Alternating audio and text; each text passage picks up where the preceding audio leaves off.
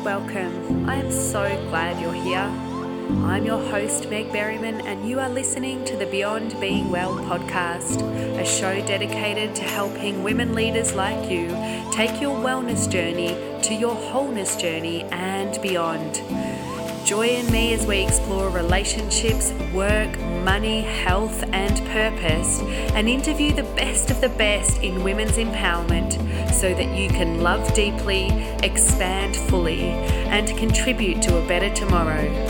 So let's get cozy, settle in, and dive straight into the magic. Hi everyone, how you doing? I'm pretty excited to bring this episode to you because it's one I've been wanting to record for ages, but the thing that was holding me back was the idea that I'm not really a business coach and I'm not successful enough to be speaking to this and all of that other BS that comes up when we're getting ready to share our truth, which is totally normal and human.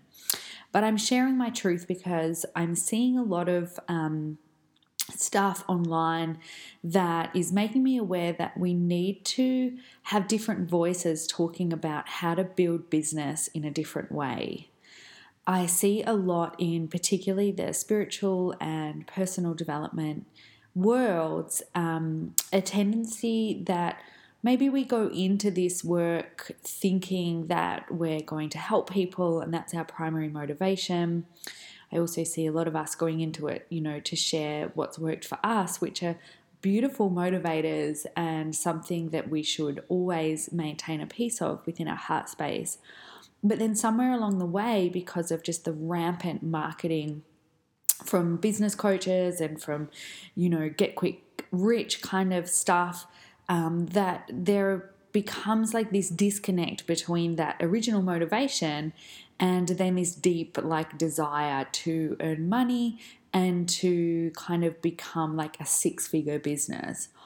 There's absolutely nothing wrong with desiring to earn money. And I've done a lot of work this year, particularly on my money mindset, which has really vastly enhanced the sustainability of my business. And I do desire to earn a certain amount of money in order to meet my values of spending time with my family and giving back to society. However, when that becomes the primary motivator, my concern is that we lose that heart-centeredness. And what I'm really about is building a business in a different way, from a different place, with different principles and different values. And so this podcast is really about going beyond the bottom line, and it's trying to build a business that not only feels really good and is sustainable, but also takes into account the fact that as business owners, we have a responsibility to, at the very least, do no harm, and in a more optimistic sense, to contribute to broader, to shifting humanity in a more kind and equitable and sustainable way. And so that's what I'm going to be talking about today. And full disclosure, I have totally been that person that started to have my goals for business start to revolve around how many followers I could get and how much money I could earn. And every time I slip back into that kind of amnesia, which is created from social media and being out of my own body and just buying into the scarcity that we all as women are programmed to feel, on our bodies, on our money, on just every single level we've been programmed to feel like we're in scarcity. Whenever I go back to that place, it just feels so damn bad. And so I've been doing study this year with Feminist Business School and other teachers to really think about how I can build a business that is not only sustainable for me and my family, but is also kind as well.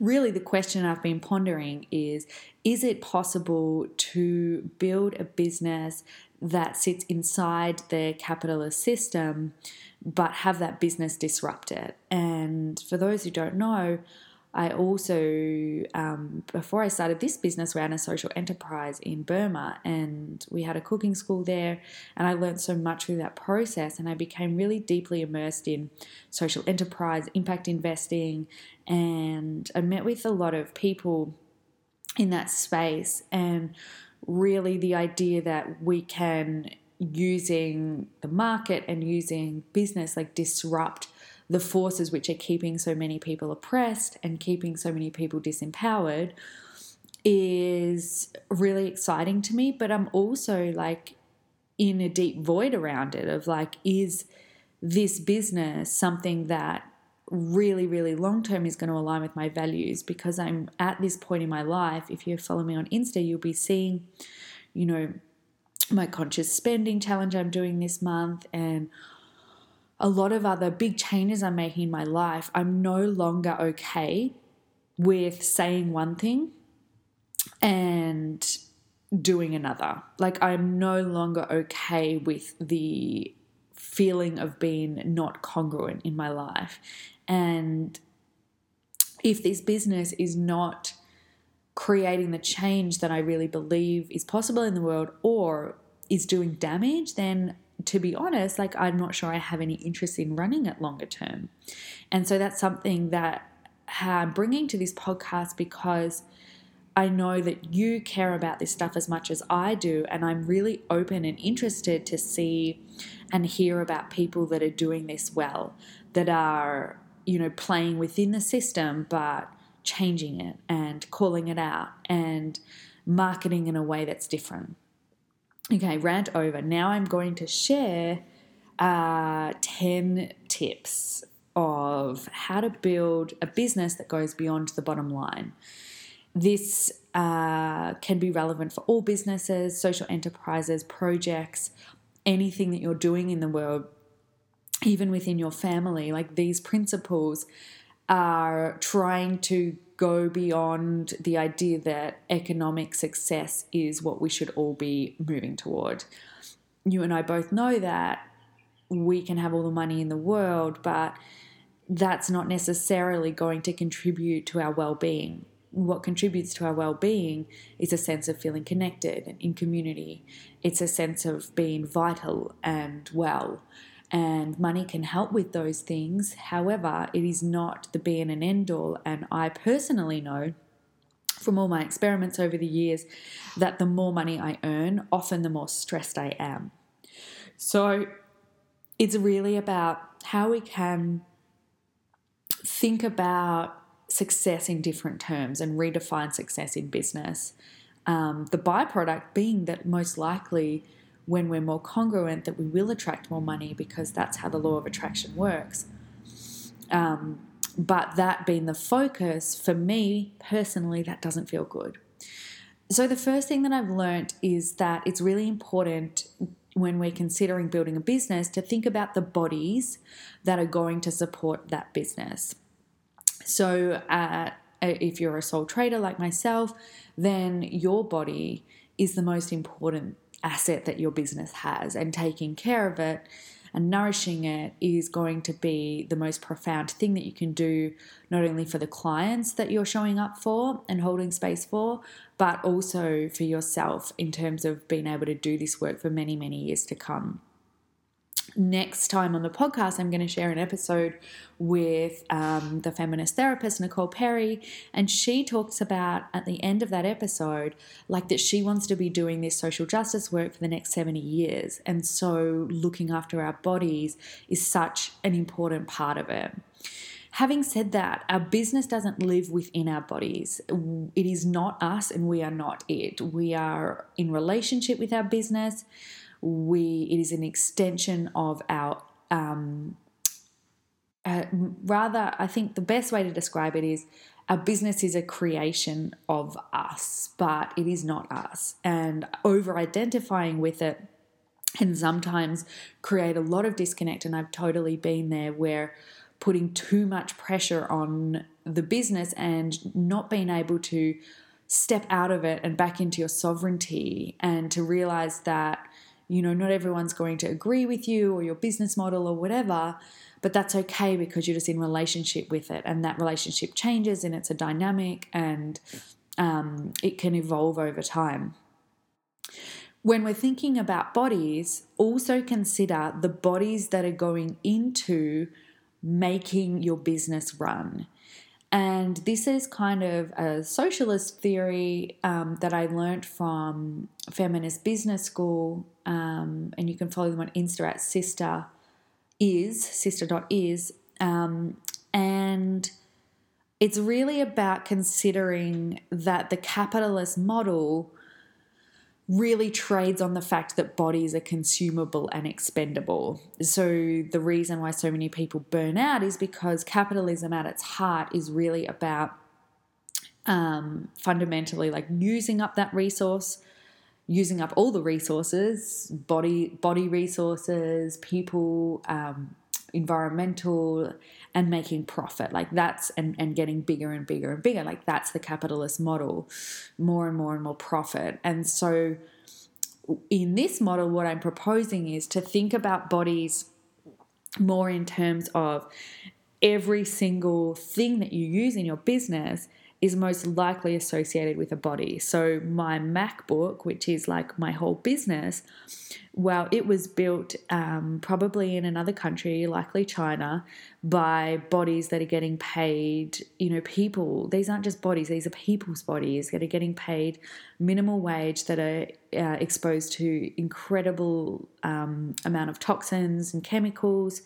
And really, what's the most ethical choice that I can make in order to minimize my negative impact on people wherever they are? And you've got to think about it right back through the chain, not only your own employees, but you need to think about it in terms of your employees' families, and then all the products that you use within your business, the places that, you know, you rent out, the people that you are in relationship with. If you're going about business in a way that is presuming that bodies and people are consumable and expendable, then that is not a human-centered business. And no matter what good you're doing in your business, it is not doing harm. And so, you know, if you do need a computer and all of these things, as I do, what are the ways that we can either draw attention to these issues, to apply pressure to the companies to treat their workers better, or to buy more ethically and sustainably from companies that we absolutely know have similar values as these, and treat their workers well and minimize environmental exposure, and all of those values that, whatever they are for us, we're all going to have different values on different things. So the first principle is to think about bodies. Number two is this mantra that I've learned over the last 5 years, which is, if it doesn't feel good, don't do it. I think it's so easy to get drawn into what everyone else is doing, and I certainly have. We become like really disembodied from ourselves and into that mental realm. And whenever I start to go into that place, you know, I talked about last time on the podcast around my creative process and discerning that being such a profound thing for me. But usually our body is providing feedback around not only our own well-being, but around like the well-being of others. Like we do have inherently the capacity, the intuitive capacity, to be tuned into what is morally right and wrong. And if something feels off, if something is not congruent, then that is an invitation to either look at it and find a way that does feel good, or to not do it at all. So the second principle is just super simple, that if it doesn't feel good, don't do it. The third tip to go beyond the bottom line in your business, particularly as it relates to bricks and mortar business, but also anyone that is involved with consuming products of any kind and selling products of any kind, is to really, really strongly think about the sustainability and environmental impact. The reason that I don't sell products is because I haven't found a way to do that really meets my own standards in terms of what we're doing to our planet. So I'm simply choosing not to sell things. And I'm also moving to anything that is consumed within my business.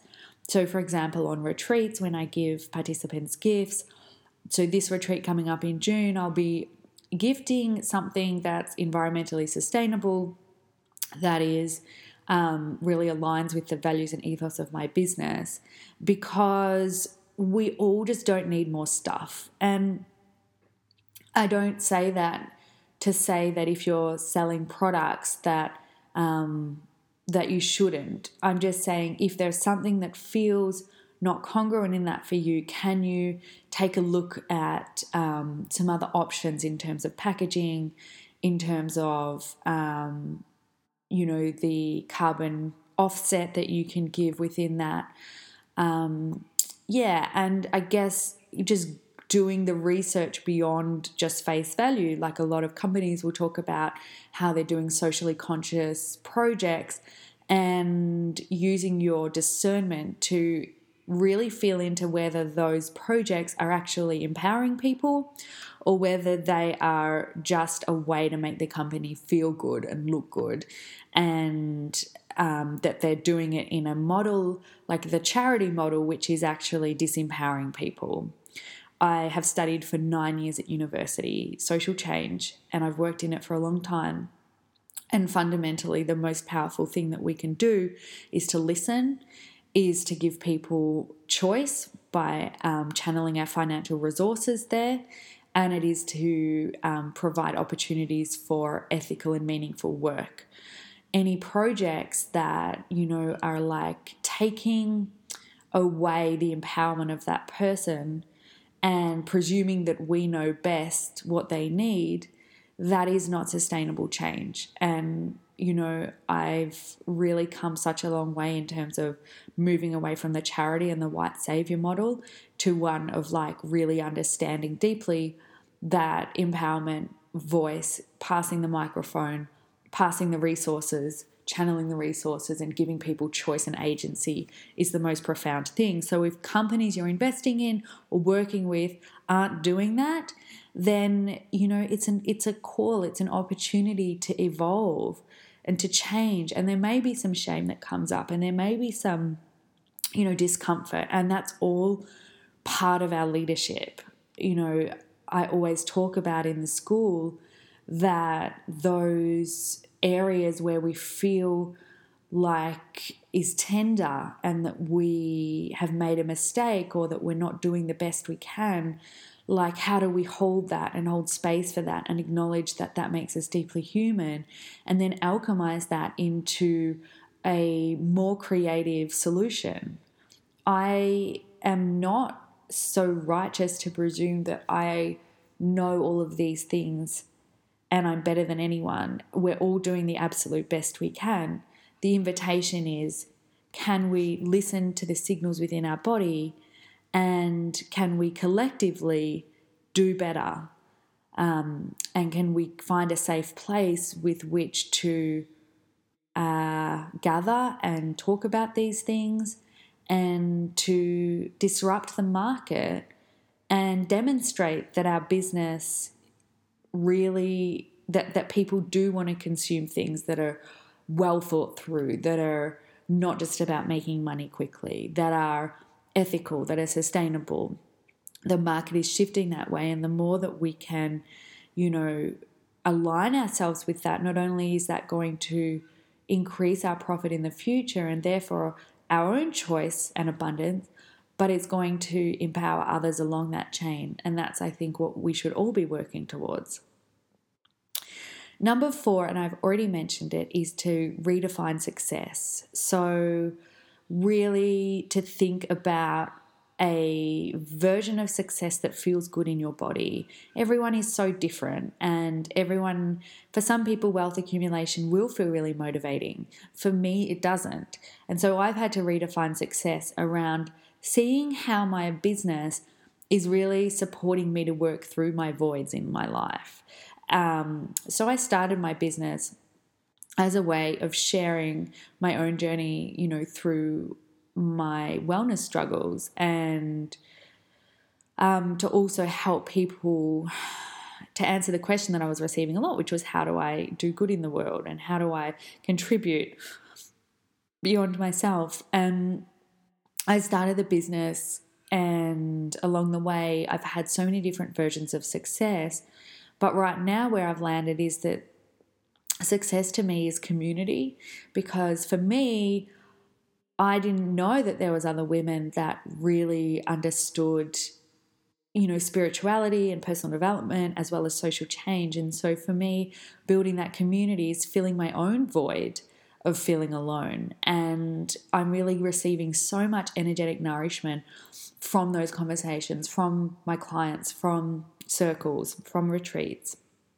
And that's what a massive part of success for me is, community. Another part of success for me is it energizing me? Is it helping me grow? Because I really have a high value on growth as well. Success for me is also having enough to support my family to do the things that are really important to us. And those things are eating well, regenerating our property, teaching others and mentoring others and providing a space for community and having adventures. And if I have enough money to do those things, then that is success to me. I have no desire to just create an empire for the sake of wealth accumulation. I have a strong desire to build a community, because that's what's going to give me the most energy and therefore allow me to sustain this work over the long term. Number 5 is giving back. And through that, I mean, can we frame success in terms of having financial abundance to support and empower others, not to fix them, not to make choices for them, not to override their sovereignty with our financial wealth, but to have that abundance and wealth and opportunities to support people who may not have access because of the structures and the systems in our world to certain things. And so I offer scholarship programs. I try and run a fundraiser around Christmas time every year for our family to give back to domestic violence work, because that's a cause that's really close to my heart. If you've done any of my Activate webinars or you're enrolled in the school, you'll know that defining your own sacred social vision is really an integral part of this work, seeing how your business is supporting your bigger vision for the world and knowing that you don't have to fix everything, but you just need to stay clear on your values and clear on your own voids and the world that you would like to see. And then you will build a business that is really human-centered and people-centered. So finding ways to give back that feel meaningful, that feel sustainable, and that are empowering is really such a beautiful way that we can start to channel resources and bring more equity into the world. Which leads into my next point, which is point 6, around ensuring that your business is inclusive and takes into account the different lived experience of people.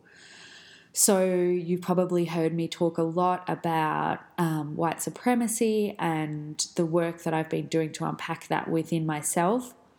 I am not the best person to speak to about this, as in I don't have a personal lived experience of being excluded based on my race or my body or my sexuality. And so I really encourage you to follow people online, particularly on Instagram or other, wherever you hang out, and listen to other voices, to create space, to listen to voices that directly challenge you. If you think about inclusion, then how much are your offerings or your products available to those who may be excluded from the structures, either because we in ourselves have not provided a safe space for them, because we haven't unpacked our own issues or our conditioning, or because for some other reason there's a barrier there. There's an energetic barrier or a literal barrier in terms of resources. So how inclusive is your business? And I still have such a long way to go on this in myself, because I can see in the women that I'm working with who feels safe to enter the space or not. And that is a direct relationship of the space that I've made within myself to take ownership and responsibility of the ways in which I've caused harm or done damage in the past. So I really encourage you to do the work, even when it's painful. And this is why it's really important to have a circle. And this is what the school aims to provide, where there's a safe place to work through that and to stay in action, to stay firmly in action, because how fragility shows up among privileged people is that when we get called out on this stuff, we so often just want to back out and throw up our hands and throw a little tantrum. And so staying in action and staying in our bodies while we feel all that discomfort can be really helped by being in a circle of other women and other people who are also doing this work right alongside you. Again, we're all doing the best we can, but where can we do better? And where are we inherently feeling called to learn more and to ensure that our business is truly helping people, if that is our mission? Number 7 is around feminine leadership, and my encouragement is something that I learned way too late in the game, is how we have a power, a superpower as women in business, and that is that we have this tremendous capacity to build relationships. I'll give you a really good example of this in practice. So my husband and I had an accountant for about a year and a half. And look, he was fine at the start, and then things started to slip and we couldn't get a hold of him, and we were paying him quarterly, for a certain product that we were not receiving. And so we had to chase him up all the time. And the final straw came when we had debt collectors from the tax office on our door because he had failed to follow up something that we'd asked him to. And when he was confronted about it, he denied it, he chucked a tantrum, and the whole thing ended pretty messily. That to say, he probably had his own stuff going on, I don't know, but he was very focused on the outcome being that he was earning the money every quarter, and he failed to invest in the relationship. And in a small community like ours, this accountant, we had friends that were using him, and we live in small communities where we all kind of know each other. And to me, that was just a really strange approach to me when, how we show up in community speaks volumes to the clients that we work with and the people that we attract and all of those things. So relationships are everything. The people that are going to buy from you are going to start with the people that are closest to you, and the people that are closest to you will tell everyone else about the great experience that you've had. So we don't invest in community and relationships in order to sell to people necessarily, but we invest in them because A, it feels really good when we feel connected in business, and it feels good in our lives, and we should follow anything that feels good. But also, we just never know when a conversation we've had or a person we've connected with is going to come back or share with someone else our work. And so seeing relationships as the center point of my business and community has really radically transformed my experience of business, because I'm enjoying it so much more, but also just the opportunities that are available to me now, because I've started sharing more widely what I do among peers and friends and reaching out to people across the internet who I admire. Not because I want anything, but just because I feel that's a really important thing that sustains me.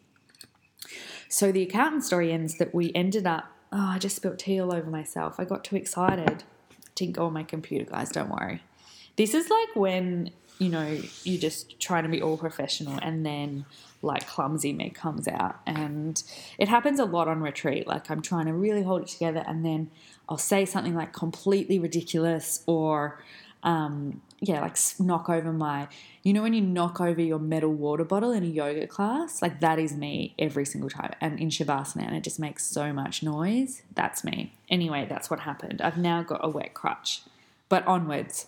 So with the accountant, I ended up getting a recommendation from a Facebook group that I'm in, of a woman in the city. And since we switched to her, like, she knows the power of relationships, and she knows the power of maintaining proactive relationship. And I just can't even describe to you how incredible she is. And the experience that I've had with her is just so vastly different. I was like, why did I settle for anything less than this when we can have these really meaningful, supportive relationships? And because of that, I've literally recommended her to about 10 people, to the point where I'm going to stop because she's becoming so busy. And no, I'm really happy to recommend her. She's amazing. And this is the power of doing a good job and providing value and over-servicing and building our relationships and taking an interest in the humans that we're working with. At the end of the day, we all just want to be seen and heard. So how can we build a business that is not just about selling to the masses, but is really about creating a community of people that share the same values? Okay, leads into my next point, number 8. I don't market to pain points, and that is what any business training will teach you to do. Find your target audience, find the thing that they most want to change, and like hammer them until they feel so shit about themselves that they're going to buy from you. It's really hard to change this mindset because it's so pervasive, and it's how we've been conditioned to buy. But I really, really strongly encourage you, it's going to take longer to build a business based on positive and affirmative inspiration. But the clients that you get are going to be more radically self-responsible, because they're not going to be looking to you to solve something that you actually don't have the capacity to solve. I see this so often in the esoteric fields of people selling things that like is so beyond what one coach could ever feasibly do for that person. And it fails to take into account the readiness of that person, how self-responsible they are, where their journey needs to take them. So please, if you want to build a human-centered business that doesn't do any harm, don't propagate the things that are keeping women oppressed. Don't propagate ideas to reinforce the philosophies that make us feel terrible about ourselves. A friend yesterday, we were having a conversation about when we stop dyeing our hair because of the grays. Like, I've got a great like white patch in the front of my hair now, and I'm gradually over time kind of putting highlights around it, and then I'm going to stop dyeing it altogether. And the best thing she said to me was like, follow this Instagram page, it's called Grombe, and like look at all the women who are providing affirmative ideas around like being grey at any age and getting over our ageism and all of those things. And I look at efforts like that in the world that are just about like community and about healthy relating and about affirmative positivity. And I think that's like really the place where you're going to feel best operating within your business. So whenever I'm marketing, what I'm really sharing is what the experience will be like for that person. And I'm sharing an invitation that I always say in my emails, particularly to women I'm working with, in like inviting them onto podcasts and stuff. If it's a whole body no, or if your discernment or your body is saying this is not for you right now, I totally honor that. And I really do, because I would much rather work with someone who is a whole body yes than like I've forced into it or backed into a corner. And that comes from some really icky experiences I've had of people wanting me to be something for them, or forcing me into like what they want within their business. And so I'm much more about like co-creation and honoring if it's a no. I don't take it personally. I really, really, truly don't. So don't market to pain points is my invitation there. Number 9 is, I've already kind of talked about it, but, you know, operating in your zone of genius. So to be sustainable, to be human-centered, and to really serve people, I think we need to be open to receiving support in the areas where we are not geniuses. For me, I invested this year in a VA who I just love working with, and she does parts of my business that she's like a process queen. Like, she just loves processes and creating like processes for clients and working with them, and I do not, and I don't love bookkeeping, and we just have different zones of genius. And again, the invitation to her was like, this is where it feels like your zone of genius is, but if there's anything that I'm asking you to do that doesn't feel like you want to be doing it, like, let's put that somewhere else, or let's find another solution to that. Operating in our zones of genius gives the people that we're working with permission to do the same thing. So, for example, I'm moving much more towards group coaching and retreats because that teaching is my zone of genius. I'm a great coach one-on-one, but I can't sustain that with 2 young kids at the moment.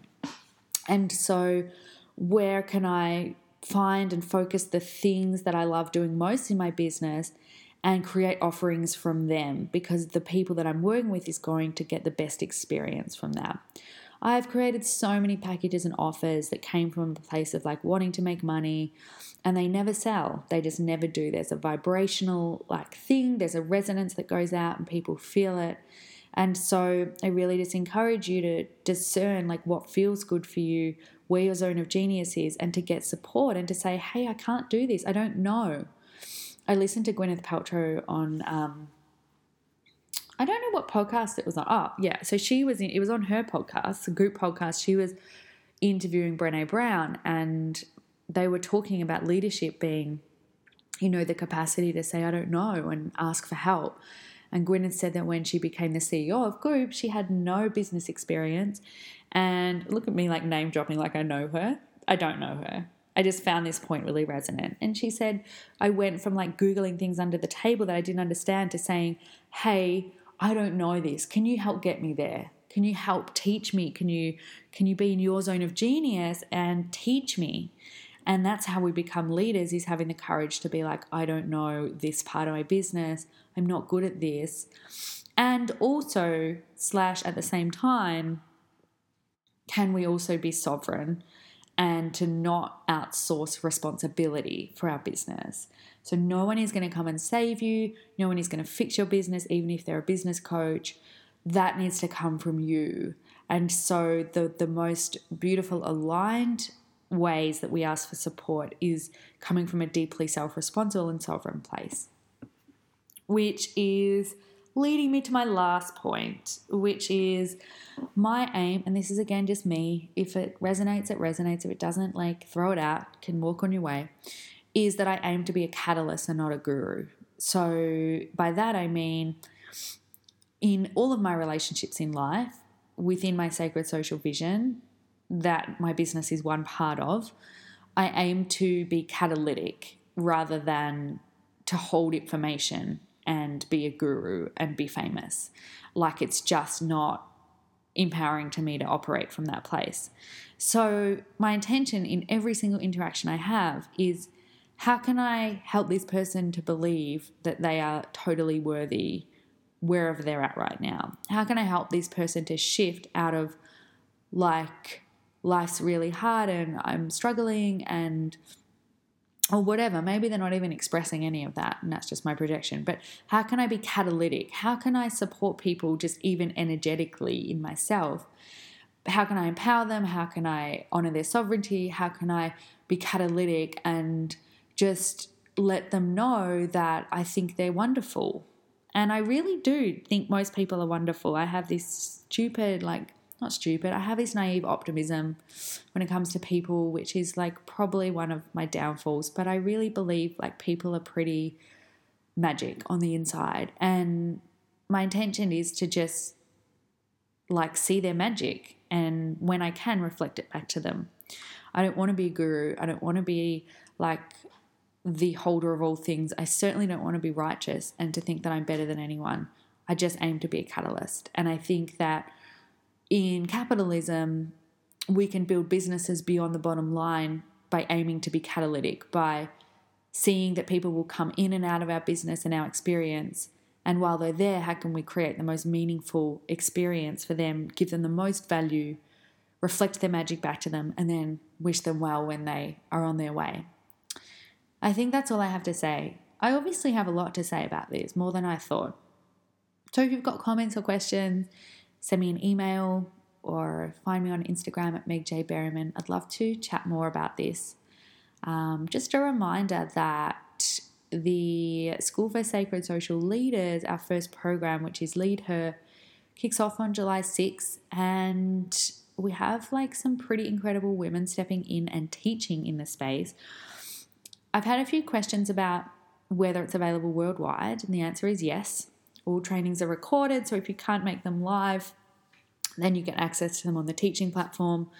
You also get access to the private Instagram account of the school alumni, which means that you get access to every round from now on of that program, as well as you'll be in there with the women who are masterminding there next year.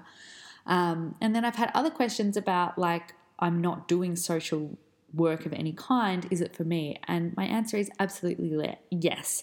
If you're a parent wanting to create more consciousness and intergenerational change in your household, absolutely it's for you. If you are someone thinking about some of the global issues like climate change and the rollout of 5G and other things that are completely distressing, and you want to find a place to express that and to think about how you personally can take action, absolutely that's the place for you. If you are a business owner who wants to build a business beyond the bottom line, I would love to have you in the space, because we need more and more business owners being socially conscious and responsible too. So take a look at the website. I'll put it in the show notes, and I would really, really love to have a 15-minute cuppa with you and explore whether the program's right for you. We kick off July 6th, and I'd love to see you there. Otherwise, have a brilliant week and good luck creating a business that goes beyond the bottom line. Your efforts are so appreciated by people that you may not even know. And thank you for being the living example of what sacred social leadership is all about in the world. Catch ya!